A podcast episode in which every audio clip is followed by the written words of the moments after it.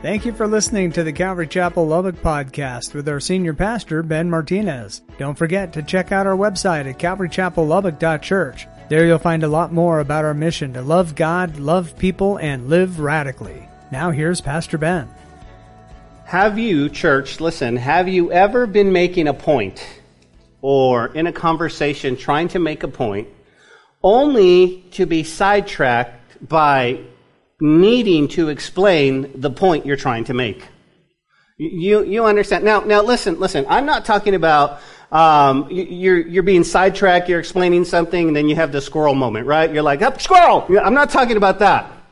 Okay? That's, that's different. Here's what I'm talking. I'm talking about you're trying to communicate something to somebody. You realize the weightiness of what you're trying to communicate. And so you need to back up just a moment and, and kind of give the background, if you will. Kind of go back and, and, oh, wait, hold on. In order for you to feel the weight of this, a lot of that happens when you're talking to somebody and you can see the, the way your tone is, or you can see how they're receiving it in their eyes. You can see how they're receiving what you're saying. Oh, okay, wait a minute. This is a little bit too weighty. This is a little bit too hard. Hold on. Let me back up just a minute. Let me, let me, let me sidetrack and, and kind of explain what I mean. We've all done that, right? As a matter of fact, I mean, when you think about it, there are times when you say, oh, well, I'm currently waiting for, or I'm doing something, and then you're like, oh, they don't really understand. And then you have to go back and, and kind of give them the backstory so they fully get the full understanding. If you're taking notes, biblically, it's called a parenthesis, or a parenthetical verses, if you will. It's a time when you stop, you pause, and you give these parenthetical verses. And, and again, it's, um, it's usually um, a word, if you will, sometimes, maybe not complete verses, maybe it's just a sentence or a clause that you insert to explain or an afterthought into a passage that's grammatically complete without it. You understand that? So you're going, hmm, hmm. That happens biblically. Just so I can give you an illustration, that happens a lot in the book of Revelation. You see, when we study the book of Revelation, we're reminded that we have to really dig deep and, and do an exposition of the text. Why? Because there are a lot of parenthetical verses. And if you don't understand the parenthetical verses, you'll go, you'll read and you'll go, I'm confused. And that's why a lot of people are confused in the book of Revelation. But let me share with you and illustrate what the book of Revelation is. Starting in chapter 6, we see that there are six, there are the sealed judgments upon the earth. Okay? The rapture has taken place. God is setting the stage, and now we see the sealed judgments. John says, he says, I see six sealed judgments, but before we get to the seventh seal, we see what we call a parenthetical verse. You know what I mean? Well, John takes 17 verses.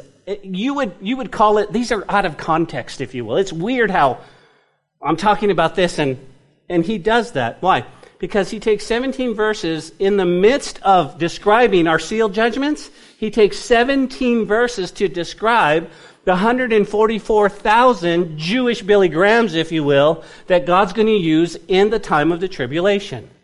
So he's going, seal number one. And we all go, oh, seal number two. And then right before seal number seven, he goes, oh, by the way, let me tell you about these 144,000. And then he explains in 17 verses. But then think about this. Then he goes on and he opens the seventh seal. Right? And the seventh seal actually ushers in the trumpet judgments. Before we can get to the seventh trumpet judgment, we have two parenthetical chapters. And what he does is right before he gets to that seventh uh, trumpet, he goes, Oh, by the way, let me tell you about a little scroll and then the two witnesses that are going to come. You have to understand parenthetical verses. And I think we talk like that a lot, but when we read the book of Revelation, if you don't understand that there's a, there's a parenthesis in between the actual statement, then that's what gets confusing. Wait a minute, we were in the judgments, why are we in 144? Wait a minute. And Paul, today, church, seems to be doing this in chapter 3. The weight, the weight, the weightiness of this verse, one verse, is so impactful on the readers that Paul takes a step back, a pause, and then he begins to think, okay, I need to share why I'm in prison. And so what Paul does very lovingly from verses 2 to 13, he's going to give us the reason, and that's key. He's going to give them the reason why. The reason why. So, if you're taking notes, Paul is going to explain the ministry and he's going to explain the mystery of the gospel that was revealed to him by God. And listen, Paul was called to minister to the Gentiles, though I love Paul's heart because he'll preach to anyone who would listen. Can you imagine being chained to Paul? You got Paul duty. Oh. How, how, what's my, it's eight hours with Paul. And, and, but you know what? You love listening to Paul. Because Paul's telling you stuff and he's anointed and you're just like, oh, no, no, I'll take a second shift. Go ahead, Paul, tell us more. Tell me more. And, and, and that's what Paul would just witness. He would just share. And I started to think about this and, and it was just like, man, he would, he would just share the gospel to anyone who would listen. Now, I don't think Paul was obnoxious. You understand that. I don't think it was, you know, just that, oh, okay, hitting them over the head with the Bible and if you don't get saved. I think Paul just had just a special, Paul understood people enough that he would look in their hearts, he would see what they're going through, and then he could explain the gospel to right where they were at. Right where they were at. And he could do this. He could do this. Prior to his calling, however, do you remember Paul?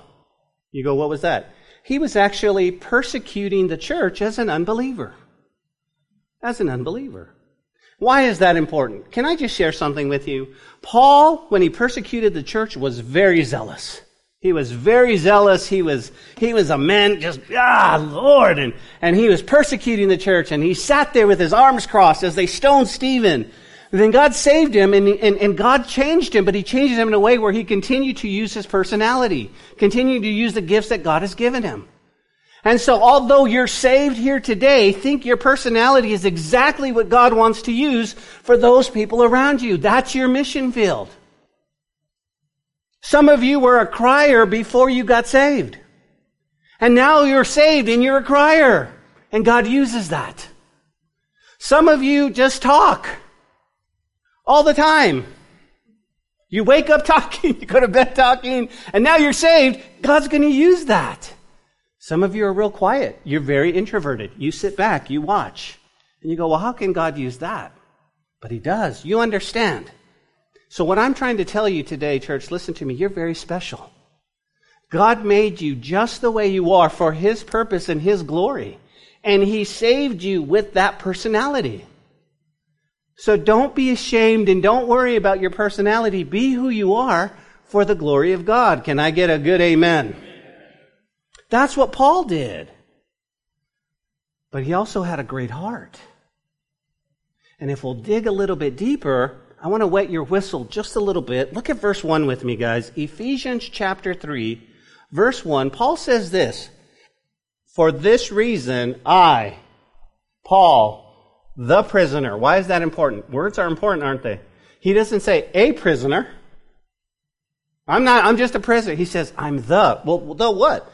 the prisoner of, G- of Christ Jesus for you Gentiles. Now, church, listen to me. When we read this, we just read it. Oh, okay, Paul's a prisoner. But, but I want you to see, do you notice that there's a line after Gentiles? Do you see that in your Bibles? There's a line. Okay? Now, it wasn't just like the people who, who you know, interpreted the scripture from, from the Greek, go, I'll just put a line there. It's very, very important. Why? Because it means that there's a pause there. There's a pause. Paul is thinking. He just laid down some heavy tracks on them. He just laid down some, just some weighty, weighty text. He says, hey, hey guys, for this reason. What reason, Paul? He says, that I'm a, I'm the prisoner of Jesus Christ. He says, uh, for you guys. And, and now he stops and he's like, oh man. Why? Because Paul loves people so much that, again, when he laid down some heavy stuff, although it is speaking the truth in love, he still sees their heart and he goes, oh, I need to be careful. I need to be careful because I know they're going to feel bad, right? Wouldn't you, church, listen to me, wouldn't you feel bad that you were the reason that Paul was in prison? Because of you. Well, you'd go, oh, oh, wait a minute, wait a minute, wait a minute. Paul says, here's what he's saying in essence. Check it out, guys. Paul says, man, I'm a prisoner. He says, I'm being persecuted. I'm being, I, I'm, I'm suffering for the sake of you Gentiles. You see, here's my ministry. I've been called to share the gospel with the Gentiles. And here's the mystery of the, of the church. Here's the mystery. It's the church. It's the church. Now, we're going to come back to this verse in just a second and unpack it more. But for the sake of continuity in these three chapters, let me remind you what we learned so far, okay? The book of Ephesians, if you're taking note, is a prison epistle. It's called a prison epistle. You go, what do you mean? Well, he actually wrote this letter from prison. Now, again, guys, think about this. While Paul was being, he, he was suffering and he was being persecuted and all of this stuff, guys, think about it. He's still glorifying God through the letters he's writing. So he's in prison. He's in prison. He wrote this about 60 to 62 AD. And so again, what does he do? He, he wants to encourage us today to live as fully devoted followers of Jesus and to serve in unity and love even in the midst of persecution. I find it interesting that as a church, we probably are headed for that we're headed for Christian persecution. It's already happening, and I think it's going to steamroll. But what I love is the Word of God says the gates of hell is not going to prevail against the church. We're just going to be persecuted a little bit. A little bit.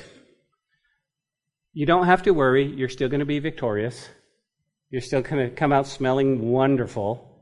But there's going to be some things in your life that oh, probably will, will be persecuted because of your faith. You know this.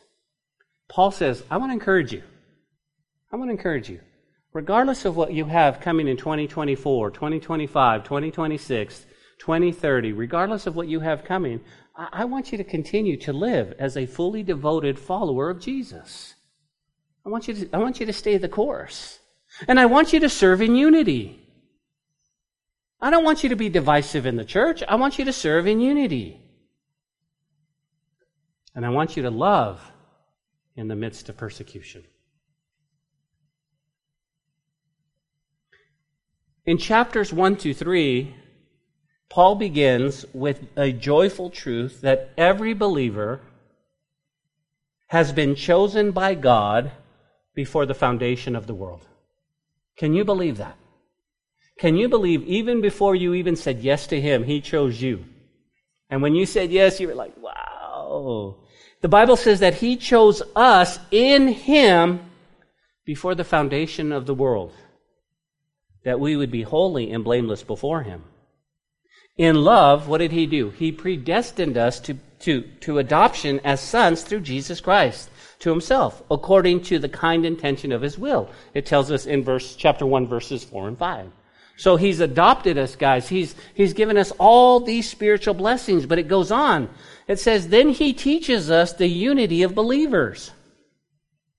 That these are truths and blessings that all believers have in common. What's that? The unity of believers. I would pray that our little church would grow in unity that we would be stronger together than we are apart. This is what we're talking about. Paul also wrote that Christians are adopted as sons through Jesus Christ. You're part of his family. Do you realize that when you said yes to him, you opened up your heart, you invited him inside, the Bible says that you're now born again, but then now you're adopted into his family? Wow. Wow. So you can say Heavenly Father, or you can call him Abba Father, or you could call him Daddy. How sweet is that? How sweet is that? And I'll tell you why.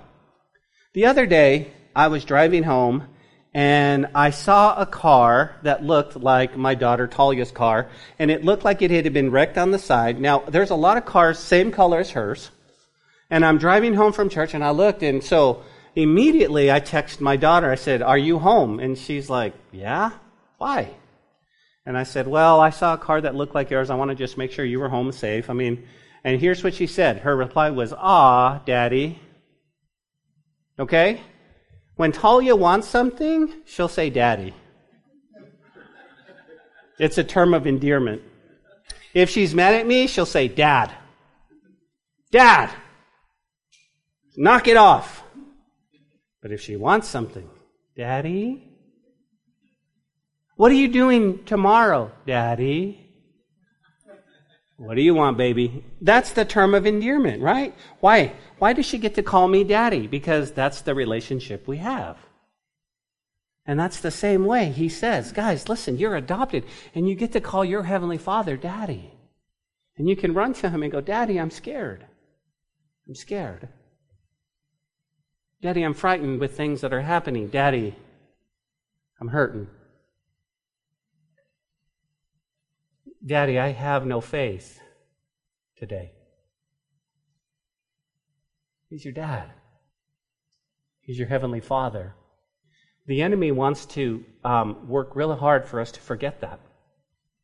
He wants to paint a picture that you have this mighty God, and yes, He's mighty, and He's He's El Shaddai, and He's He's. But He wants to paint a picture where God's sitting there mean with His arms crossed, and He wants to. He's waiting for you to just get out of line so He could beat you with His holy stick. Well, you're my kids. You know that's not God. And the reason why, church, listen to me, the reason why God disciplines us is because He loves us and He knows the consequences of our life will be just too much for us to handle. That's real love when somebody disciplines you. That's real love. Paul also writes to us last week, if you recall, that all believers are redeemed through his blood. So not only are you part of the family, but you're redeemed through his blood. And you're seated or you're sealed, forgive me, by the Holy Spirit. So all of these blessings, and what Paul continues to do is to clear up one of the most misconceived and or often ignored subject of this day. And you go, what's that? Salvation by grace. Do you remember what he wrote? He wrote that salvation is by grace of God and that is through faith that no one can contribute to the salvation in any way, even with good deeds. He says, For grace, for by grace you have been saved through faith, and that not of yourselves, it's the gift of God. Not as a result of works, so that no one can boast. Do you realize why you're saved? Do you realize how you're saved? It's through faith. It's through faith. He says the works are going to come after. Please don't put the cart before the horse. You say, wait a minute, what happens? I need to be born again first. I need to be part of the family. And then I do good works. And then I do the works that are, that are pleasing to the Lord. You see, many people will reverse that. They'll come over here and go, I got to do good works. I just pray and hope that God likes me and loves me. And then when I die, I'm just, Lord, here's my works. And the Lord's like, that's not how we're saved. Well, that blows people's minds because let me ask you a question, okay?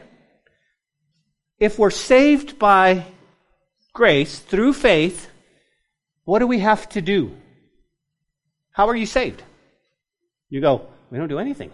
You just, I believe. I believe. And that's foreign to us. Because ever since you were little, you've been told, hard work, come on, you gotta do. If you work hard, you'll get all the perks and, and you'll grow up and you'll work hard and then you'll get a supervisor job and then you'll get, then you'll be the manager and then you'll do this and you do this and one day you'll own the company if you work hard. And so we take that into salvation and God says, no, no, no, that's actually reversed. If you just believe, then I'll come into your heart, I'll start to change things up, and then I'll give you a ministry and then you can walk in those good works. Wow. And that's far better I'll tell you why. Because if you're over here and you're modifying your behavior and you're trying to work hard with God, how much, how much good works do you have to do to actually get to heaven?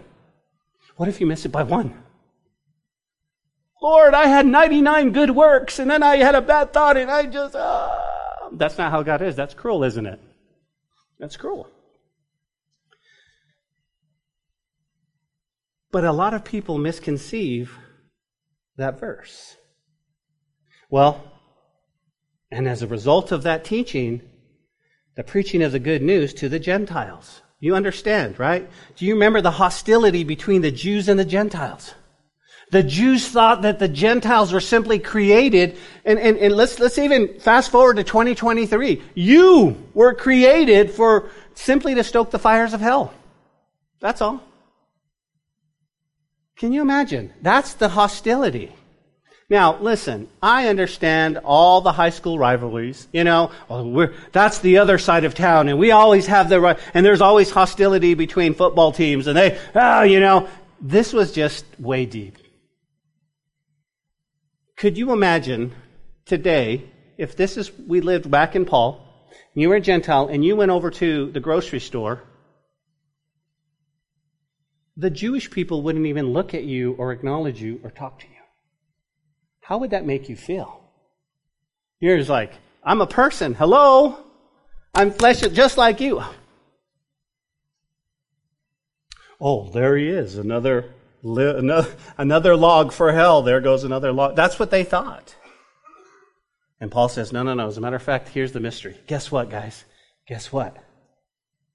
Ooh. And because of that, Paul was often persecuted and he often suffered for the sake of the gospel. Now, last week, you recall that we talked about being alienated, right, from Israel. But more importantly, being alienated from God because of our sin. And all of us in this room were alienated from God because of sin. But in addition, the people of God were alienated be- from the Gentiles, but even worse than that, alienation was the resulting in hostility.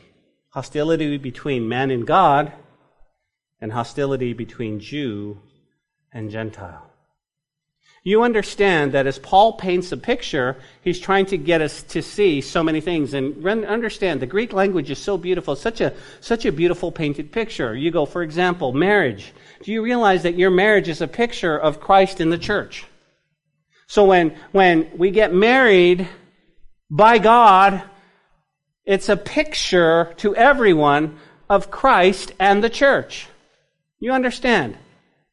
And even we've adopted this a little bit different, but think about the bride coming down the aisle, the groom, the bridegroom waiting for her, and the pastor says, Who gives this woman to be married?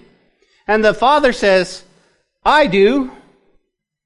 And then the groom does what? He goes down and he gets his bride. That's a picture of the church, the rapture. The father says, Is that your bride? And Jesus says, Yeah, that's my bride, the church. He says, Go get your bride. So everybody in the audience goes, Wow, far out. That's what marriage is about. It's a beautiful picture. Well, if you were the enemy of God, what would you want to do? You'd want to attack that beautiful picture to get people confused about the gospel. And so he attacks marriages. And we have to be careful. We have to be careful.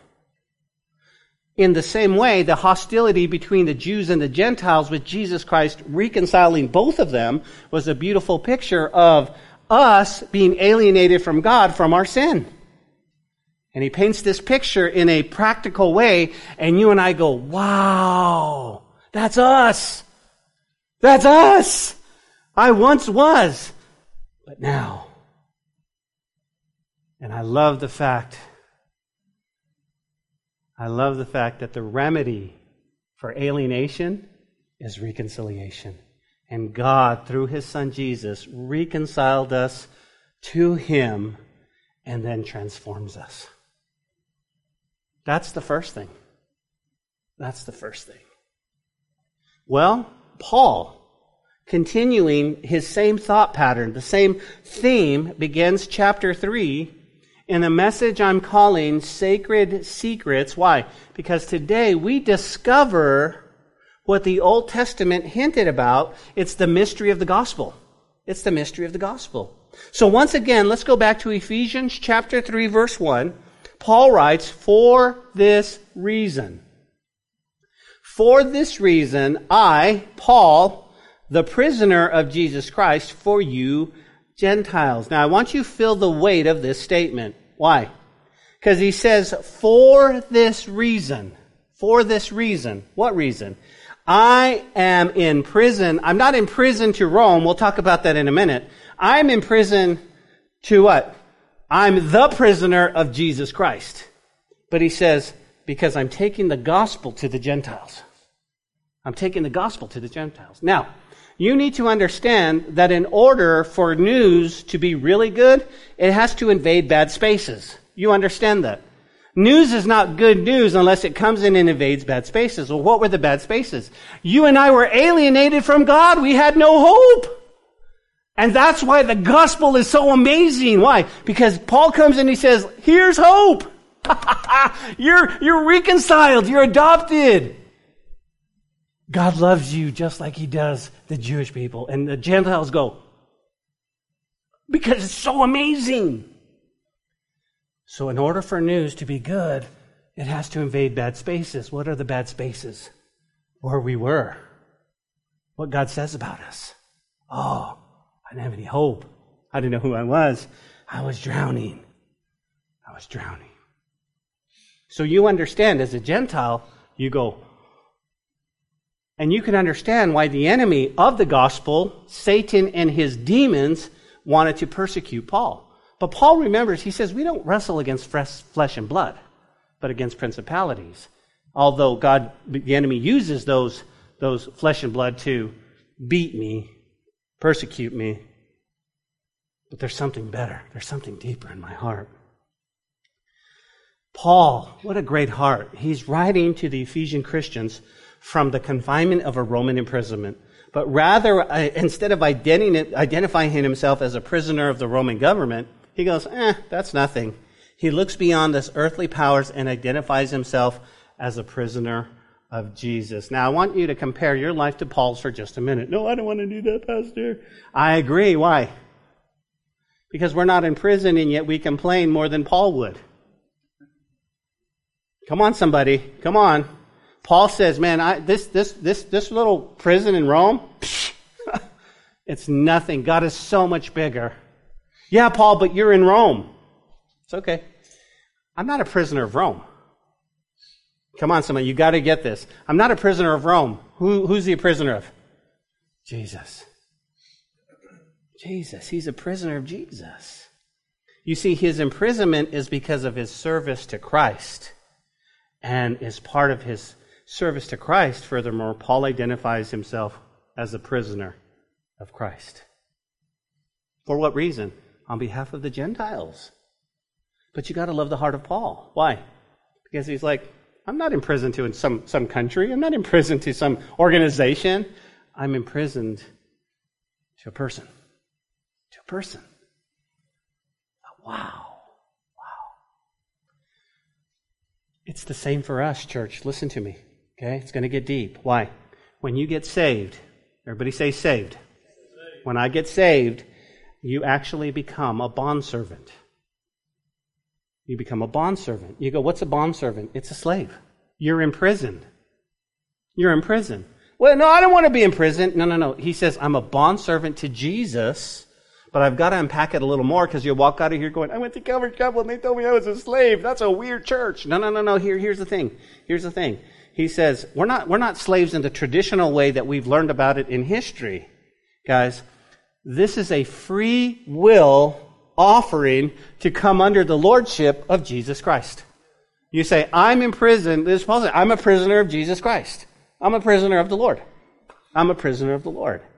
See, and, and I love this because if you're here today and you are saved, if you're born again, you are a prisoner of the Lord Jesus Christ. But let's take it a little, little bit further. Paul says, I, a prisoner who, of the, the Lord Jesus, for you Gentiles. What about us at Calvary? Our little church here on 42nd in Boston. We might say at Calvary Chapel, Lubbock, we are prisoners of Jesus for you, and then you can underline.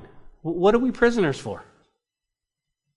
We've already agreed as born again believers, we're, we're, we're bondservants, but who are we prisoners of? Can I say this? First and foremost, you guys are bondservants, you're prisoners of Jesus for your neighbors. For your neighbors. You see, oftentimes we come in and we go, listen, show me some houses. And we'll go look at different houses. And, ah, I don't like this one. Oh, I don't like the way the cabinets are there and everything. But you know that God's working behind the scene, that the house that He picks for you and where you live is exactly where He wants you for the neighborhood. No, it's not. Yeah. It's exactly. You see, at Calvary Chapel, we should be prisoners of Jesus for our neighbors. The question is, are you like Paul and are you going to your neighbors? Are you inviting them into your home? Are you sharing a meal? Are they seeing who you really are? Or do you have a neighbor where you go, man, I don't even talk to them. I don't like them, man. They, hey, those kids keep throwing the ball over in my yard. I just don't like that. You know, I mean, what kind of neighbor are we? Because we're supposed to be a prisoner of Jesus for our neighbors. what about this? Are you a prisoner of Jesus Christ for your relatives? For your relatives. Paul, a prisoner what about for those that are far from Christ? You see, the emphasis that I want at Calvary Chapel, guys, for this study is that we go out and we say, man, I'm burdened for the lost in Lubbock. I'm burdened for my neighbors. I'm burdened for my relatives. I'm burdened for the, the, the clerk at the grocery store. I'm burdened for the sacker coming out asking me what kind of day I'm having. I'm burdened. I want to see people saved. I want to see them living victoriously. Why? guys, to use a sports analogy, we're not only, the fourth quarter's over, we're in overtime. And the Lord Jesus is pouring out His Spirit on us so that we can go out and we can impact Lubbock. You see, revival starts with us. It starts with that, that, that burning inside going, God, what can you do with me? What can you do with me? Lord, I'll do, I'll do whatever you want me to do. But if you want to see true revival, church, here's what I'm going to ask you to do. If you want to see true revival, draw a circle on the ground, step into that circle, and say, God, revive everything in the circle. Because it's got to start with you. And then once you start and you're on fire, trust me, people from all around are going to come and watch you burn. Wow.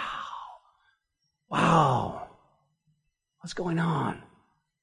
Guys, I'm not asking you to modify your behavior. Well, now we're Christians and I'm going to Calvary, so we have to modify our, we're in revival. I'm saying just, just let it out. The Spirit of God that's in you is living waters and, and you say, man, I'm, oh, why are you doing this? I'll tell you why. Because, um, we're prisoners of Jesus Christ. What are you prisoners for? Oh man, my neighbors, my relatives, those that are, those that are far from Christ. Whoever God puts in my path. I'm a prisoner for them. What does that mean? Some of us, it means a hug. You might just give somebody a hug. Hey, how you doing? How are you? The others, you might have to hand a card. Hey, I'd love to invite you to church. Others might go, oh, okay, they're not going to come to church. Maybe I'll take you to a movie. You want to go to a movie? Let's, and, and, and, and, or maybe you just say, hey, listen, do you want to come over for dinner? You want to come over for dinner? And then you come over and you get to know your neighbors and you get to know people and you say, hey. And they start looking at you and you go, man, you're different. You're different. I've lived on this block for 20 years and nobody's ever invited me over. You're different. Why? Well, I'm a prisoner. No, don't say that, okay? They'll be like, what? I'm in jail, right? I'm in prison. No, we love the Lord. You go, well, Ben, what if they're saved? Come on, somebody. What if they're saved? What if they're saved? Because there's a lot of people who claim salvation. Then you go, praise God. I just saw, I just met a brother. I just met a sister. Cool. Cool. Listen to me. Listen. There's one church in Lubbock, Texas. We just happen to meet in different barns. But there's one church. One church. And churches should be getting along pointing people to Jesus. That's what we should be doing. That's what we should be doing. Notice at the end of this verse, Paul pauses. You see, becoming a suffering saint for the sake of other people is weighty. Because I just asked you here at this church to become a suffering saint for the sake of others. You, you got that, right?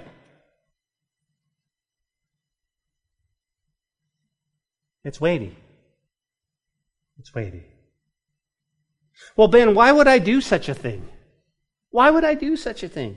Because the Bible tells us, and Paul writes in 1 Corinthians uh, 5.14, he says, For the love of Christ constrains us. For the love of Christ constrains us. Why would you do that? So, you understand, Paul, he's gonna, he's gonna explain that he's a prisoner. He's a prisoner, he's being, he's being persecuted, he's suffering. And then, and then he goes, For you Gentiles, and then he steps back and he goes, Oh, I don't want to hurt your feelings. I know that would hurt.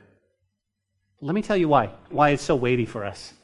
And so what he does is he says, I'm going to give you a parenthetical verse in the next 12 verses uh, is, is going to fill in the blank in your minds. And this is what Paul would do. Look at verse 2. He says, If indeed you have heard of the dispensation of grace of God, which was given to me for you, how that by revelation he made known to me the mystery, as I have briefly already written already, by which, when you read, you may understand my knowledge in the mystery of Christ, which in other ages was not made known to the sons of men, as it has been revealed by the Spirit to the holy apostles and prophets, that the Gentiles should be fellow heirs of the same body, partakers of his promise in Christ through the gospel, of which I became a minister according to the gift of the grace of God given to me by the effective working of his power. Everybody got that? You're like, huh? Listen, when Paul, when God saved Paul, Paul was just smart, wasn't he? It's like, Paul, why can't you just speak English? I mean, it's like, come on, could you break it down for me? Paul. But what Paul does is he goes, okay, let me, let me, uh, he, he, seven verses, he has the same thought. If you'll look at it, there's not a period until the end of his power. So he's thinking. Okay? And uh, let me read it to you a little bit different. I'm going to read it to you in the New Living. Let's see if we can break it down a little bit for us. Here's what Paul says. He goes, hey, hey, hey, hey, listen. I, okay, Paul, prisoner, a prisoner of the Lord Jesus for you Gentiles. And we go, why? Everybody say why. He says, assuming, by the way, that you know that God gave me a special responsibility of extending his grace to you Gentiles. Oh, wait a minute, Paul. So God called you specifically? Yes. He says, as a matter of fact, I wrote briefly earlier. I wrote about it, right? God had revealed his mysterious plan to me. As you read what I've written, you will understand my insight to the plan regarding Christ. Oh, guys, God did not reveal it in previous generations because that would be our thought. Well, did, did, did he not reveal this to other generations? He goes, No, he didn't. He says, But now, by his Spirit, he has revealed it to the holy apostles and the prophets. Oh, by the way, this is God's plan. Ready? Both Gentiles and Jews who believe in the gospel share equally in the riches inherited by God's children. That is a mic drop. That is a weighty statement. Why? He's going, listen, you guys are equal. You're chosen and loved by God. Wow. He says both are in part of the same body. Both enjoy the promise of blessings because they belong to Jesus Christ. By God's grace and a mighty power, I have given the privilege of serving him by spreading the good news. Oh, Paul, that makes my heart feel better. I understand you're still suffering. I understand. But why is Paul saying that he's a prisoner? Tell me, tell me, church, why is Paul saying this to them and then taking a parenthetical verse and, and then explaining? Because what Paul expects us to do is the same thing. He doesn't just go, "Whoa, good luck, Paul. Thanks for thanks for being suffering for us. Hey, man, I'm going to be saved, and I'm going to go stand over here. I'm saved. I'm saved. I'm saved. I'm not going to do anything, man. Paul says, No, listen, I'm a prisoner. You're going to be persecuted. There's some suffering, but I want you to do it. Why? For the love of Christ constrains you. Listen to me. Listen. God didn't save you just to save you and have you sit and do nothing. God saved you, so He uses you in a mighty way, and He's going to use you in your neighborhood, and He's going to use you in your school, and He's going to use you, and, and, and, and that's the whole point, man. All the people go, God, use me, until He begins to use you, and then you feel used. But we want to be used by God. We want to be used by God. We want Him to see an incredible work, and we want to be used by God. But since we're a Bible teaching church, let me back up and let me, let me just share with you a little bit. Because Paul refers to, in your Bibles, the New King James, he refers to the dispensation. Okay? Now, I just want to give you these. We had seven dispensations. Some people say eight, but I'm going to give them to you so you just understand. And uh, just note this. They're not in the Bible, they're not biblical in the sense, but we've come back and we've talked about them. Okay? Seven special time periods, if you will. That's the dispensation. The first dispensation is found in Genesis 1:26. is called the dispensation of innocence. This is before Adam fell. This was the dispens. This was the time when man everything was so good. It was wonderful. Then you had the dispensation of conscience. This is Genesis 2. After that, all the way to 319. Then you had the dispensation, the special teachings, the time of human government. This is when God established in chapter 4, 5, and 6. And then you had the dispensation of promise, Genesis 6, all the way to Genesis 9, 8 through 17. And then that went on until you had the dispensation of the law, the law. And that started in Exodus chapter 20. You guys know the law, right? Starts with the Ten Commandments. And then you have the dispensation of grace. That started in Acts chapter 2 with the Holy Spirit, and it's all the way to Ephesians chapter 3. Okay? So, if you're taking notes and you don't mind writing, we're in the dispensation of grace. We're in that time frame where God is shedding His grace on people and for them to come to know the Lord. It's the dispensation of grace. Well, what happens next? Well, it's the final dispensation, which is the millennial kingdom. The millennial kingdom. So we're not in that dispensation, and that happens in Revelation 20, but, but understand right now we're in the dispensation of grace. Now, why do I give these two? Well, I remember, these are man-made. They're looking at time periods that go, okay, they're not in the Bible. But I want you to know these just so you go, oh, okay, okay. So in verses 2 and 3 is revealed the dispensation of grace. Paul is reminding us through persecution and so forth that it was a stewardship, that's another word for dispensation, but it's a special responsibility Paul had. Paul had. And he had a special responsibility to the Gentiles. God took Paul and taught him face to face for three years in Arabia. Do you remember that? When Paul got saved, he said, okay, God took him away. And can you imagine being taught for three years by God himself? And so Paul says, this is exactly what I'm doing. And so, Paul, in a Roman prison, witnessing to whoever will listen, knows that this is the dispensation of grace. And God knows who's going to be saved and who's not. But here's what I want you to know. In our dispensation of grace, God is inviting everyone to the party. And it's up to the people to go, yeah, I'll take that invite. I'll take that.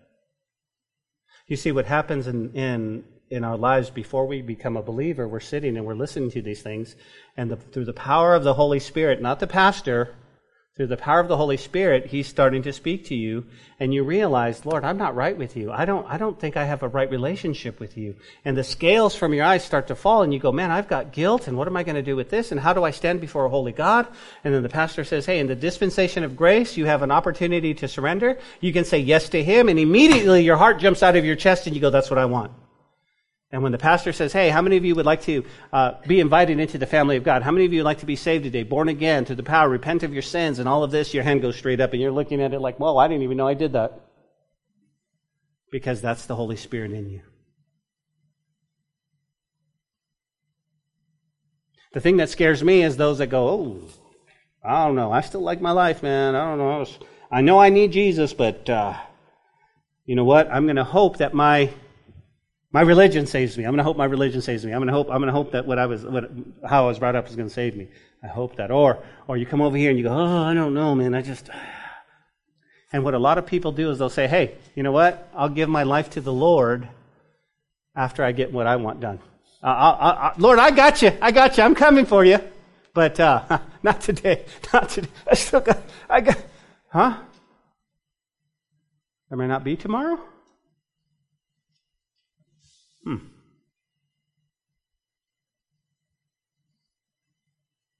So Paul, in a Roman prison, is sitting there and he's preaching to everyone. And he told us that way back in verse 17, didn't he? In chapter 2, verse 17, he says, And he came to preach peace to you who were far off and those who were near. He's basically to the Jews and the Gentiles. He's like, I'll preach to anybody. I'll preach to anybody. Listen to me, church. Moving forward, we need to get, we need to sharpen our skills to preach the gospel to people. They are going, they're the same people that lived in Paul's day, the same people that lived in Jesus' day, the same people, they're the same people. They're still hurting and they're broken.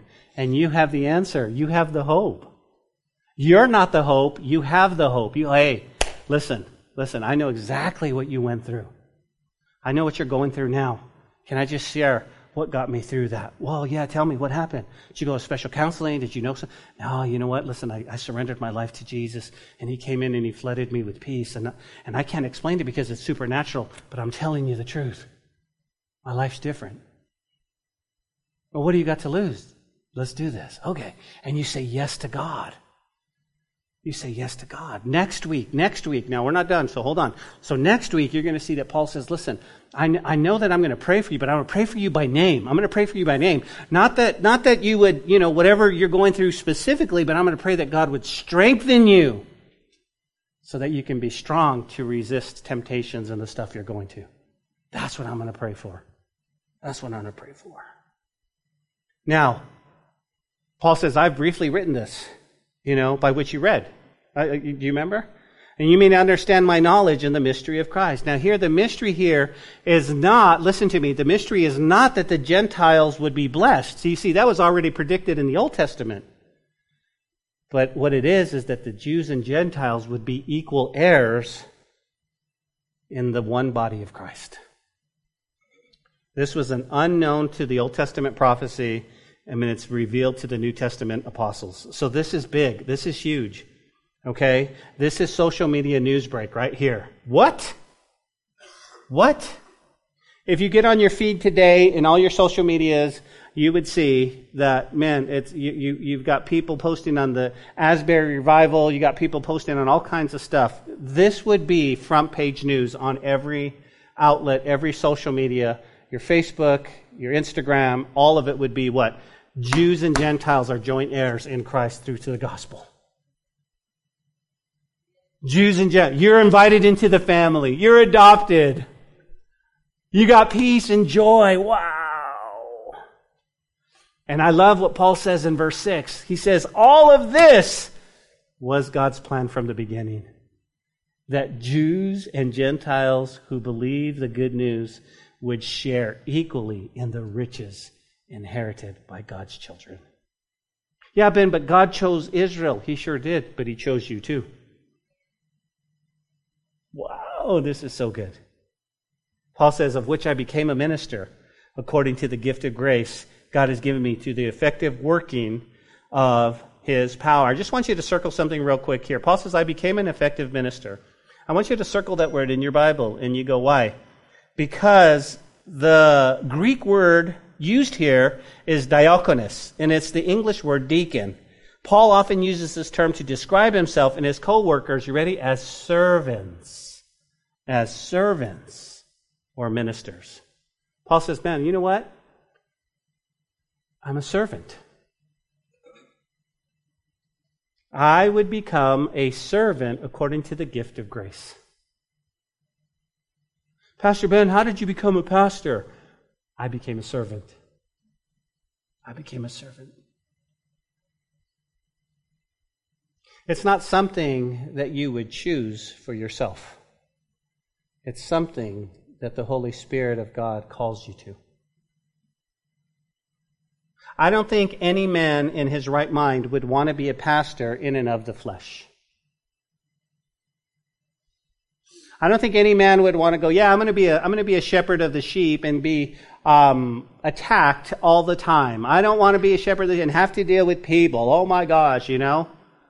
Life seems so much easier, but when God calls you to it, this is what he says I'm a servant. I'm a servant.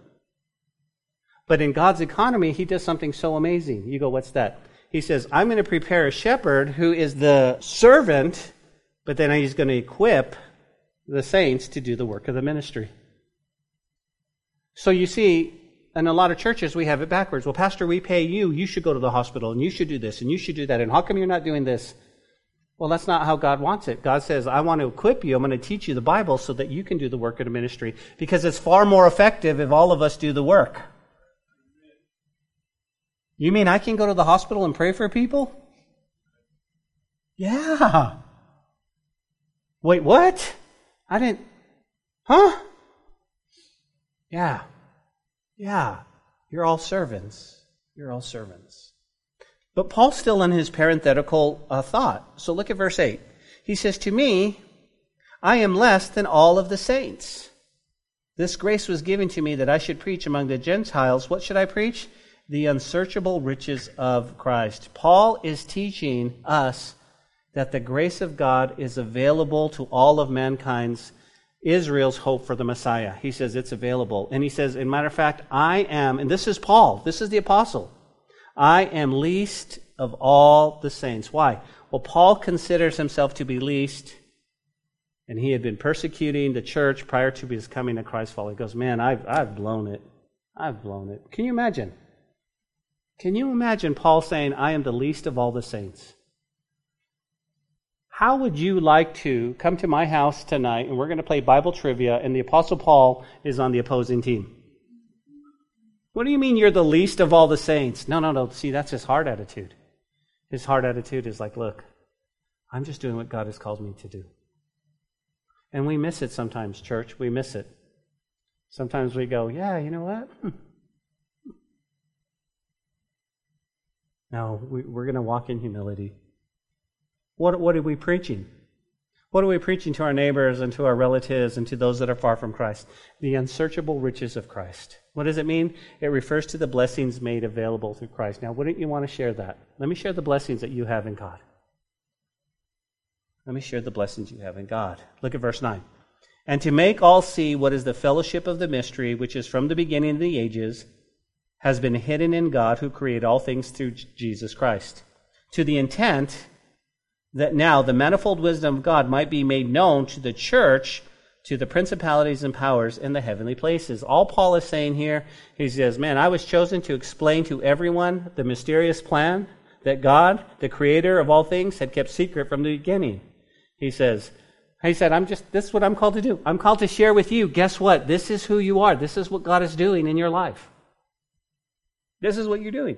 And hence the title, Sacred Secrets, right? God has kept it secret up until now. And you and I are walking in this. And he's coming to his conclusion by teaching us that the ministry, check this out, you ready? Would even bring the angels to see the magnificent wisdom of God and his plan for the church. Do you realize there's a couple of things that happens when you get saved? Number one, the Bible says that all the angels rejoice. Wow, there's a party in heaven when you, when you say yes to Jesus. But they're looking at your life going, no way, God, seriously? You're going to say, oh, wonder what that's like. I wonder what, I wonder what that's like. Wow, and they're blown away by God's plan. They're, they're just like, Lord, your wisdom is amazing.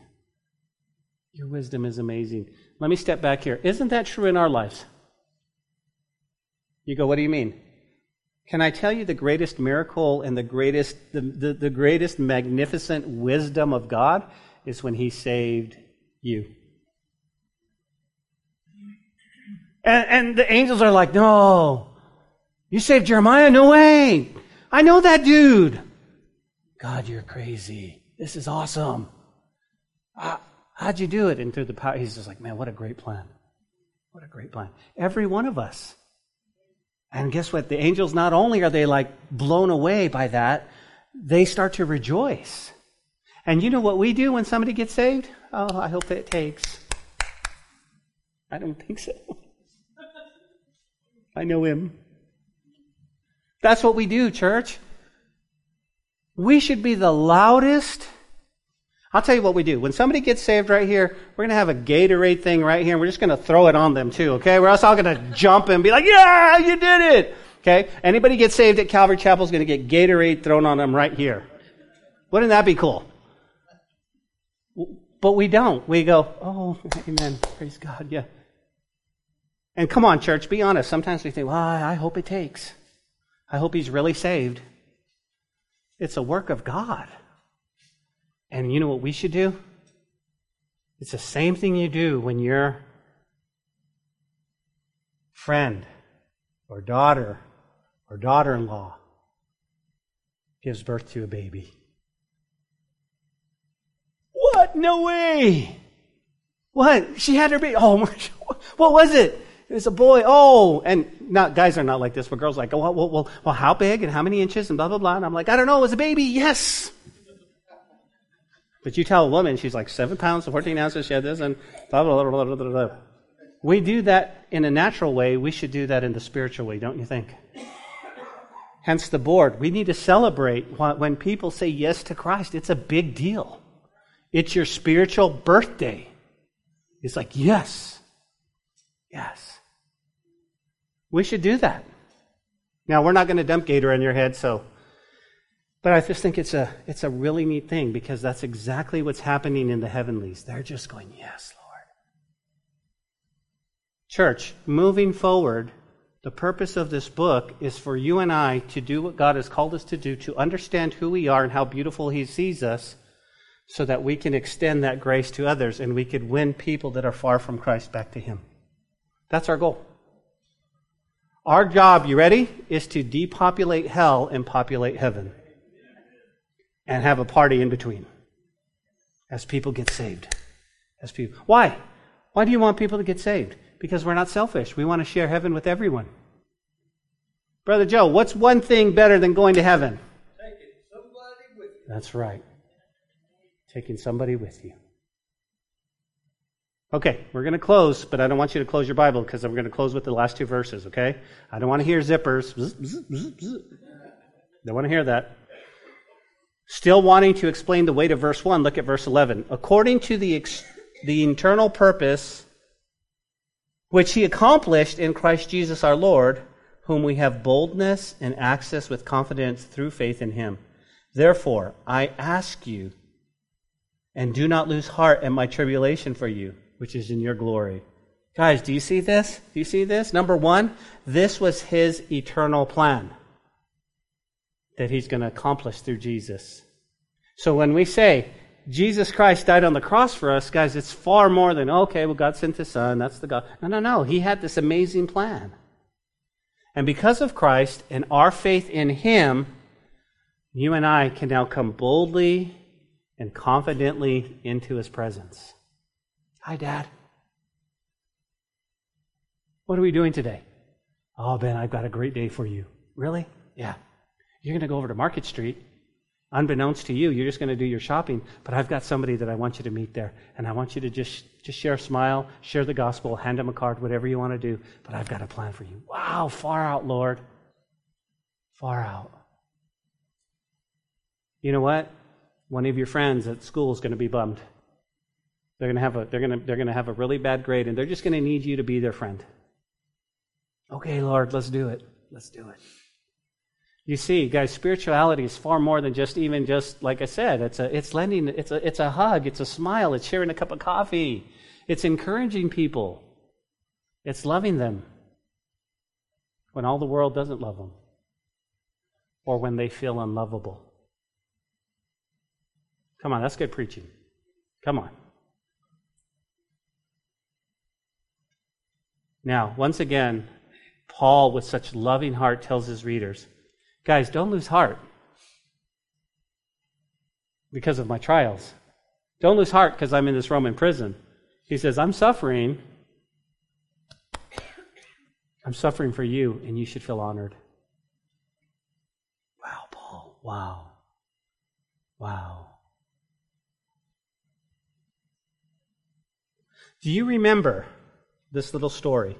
Paul, you can make your way up here too. Do you remember this story?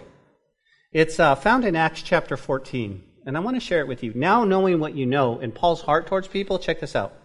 In Acts 14, 19, it says, Then the Jews from Antioch and Iconium came there. Having persuaded the multitudes, they stoned Paul. Do you see that? And they dragged him out of the city, supposing him to be dead. However, when the disciples gathered around him, he rose up, went into the city, and the next day he departed with Barnabas to Derbe. Your attention, please. Paul's preaching the gospel He's sharing the gospel to the Gentiles. He's telling them the riches they have in Christ. He's, he's blowing their mind. The angels are like freaked out. You know what they do? They stone him. You understand. They take big rocks. They push Paul off a cliff and they throw rocks at him and they look at him. He's not breathing. They drag him out of the city. That'll teach you to preach the gospel, dude. what does Paul do? The love of Christ constrains me. What does Paul do? Look at the disciples. Paul, Paul, are you okay? He's got blood everywhere. It's caked on. He's swollen. You know, he's like, Rock, I can't see. You know, he's that, he's that, that thing. And if it was me, I'd say, shine, you guys, I'm out. You don't want the gospel? Psh, I'll go somewhere else. Not Paul. Paul says, oh, I understand this. I get it. I understand Ephesians. So I'm going to go back into that city. What? I love that. Why? My question to you, church, is why would Paul go back into a city that stoned him and left him for dead? Because Paul reminds us the tremendous impact of this sacred secret.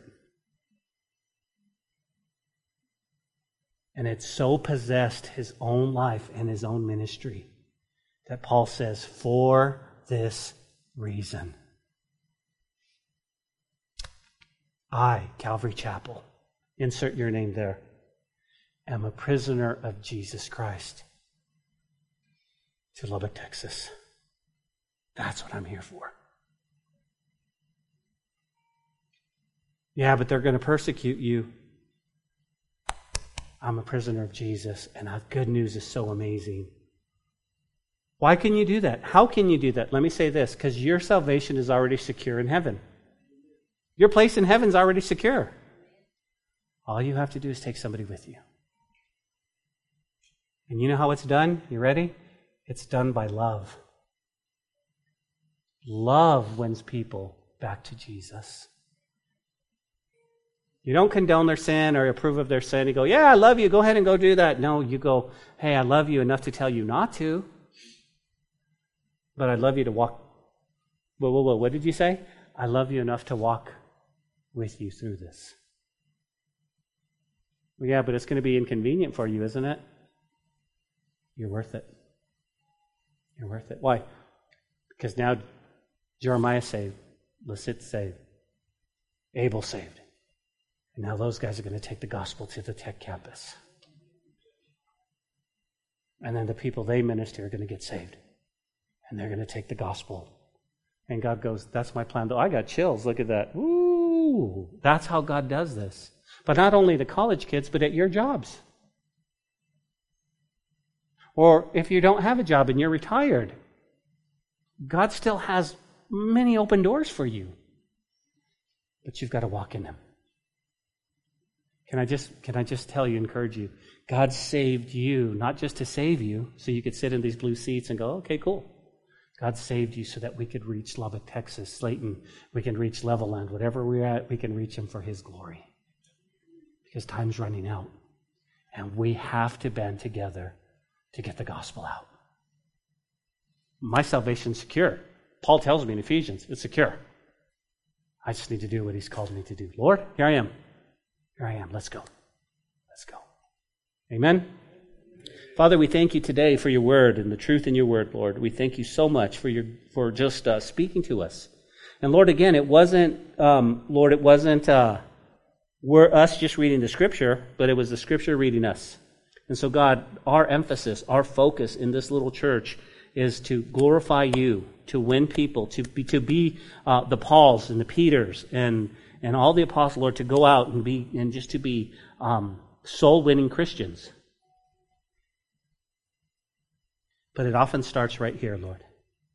And maybe today, with every eye closed and every head bowed, maybe here today you came and, and uh, you came to church and you're sitting here and you're going, hey, um, Pastor, you were saying some things, and, and you know what? It really reminded me, seriously, that I don't have a relationship with Christ.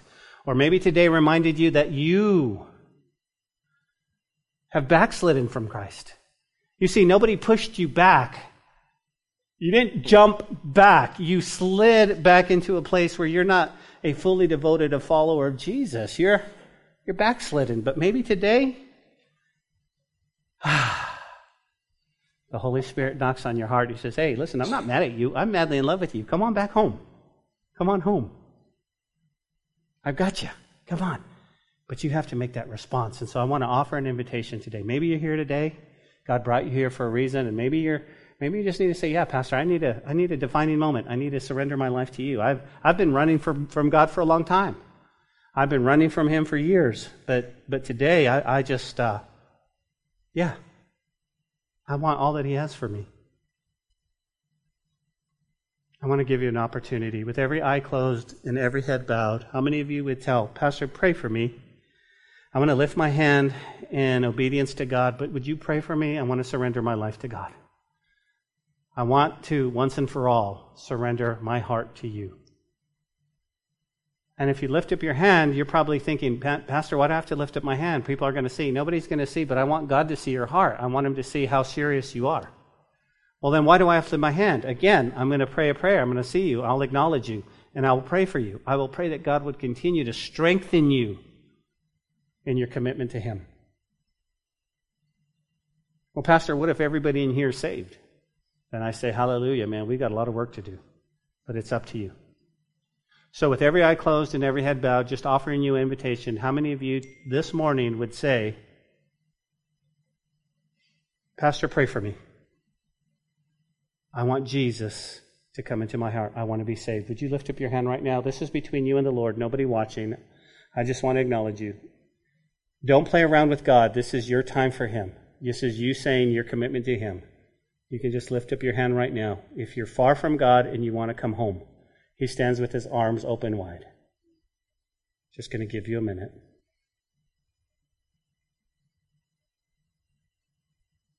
Father, we thank you today.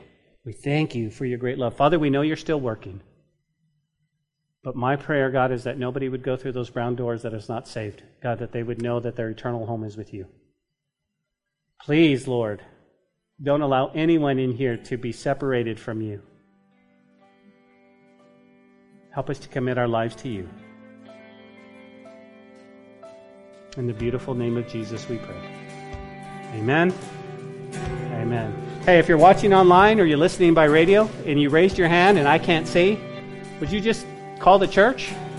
Reach out via email, whatever it is. We'd love to talk to you. We'd love to just visit with you and uh, offer you some encouragement and get you a Bible and a Bible study guide. We love you guys. Let's worship the Lord. We hope you enjoyed today's message. We'd love to hear from you and see you in person at the church. You can find our contact information, location, and even give a donation at calvarychapellubbock.church. We'll see you next time on the podcast. Until then, may God bless you and your family.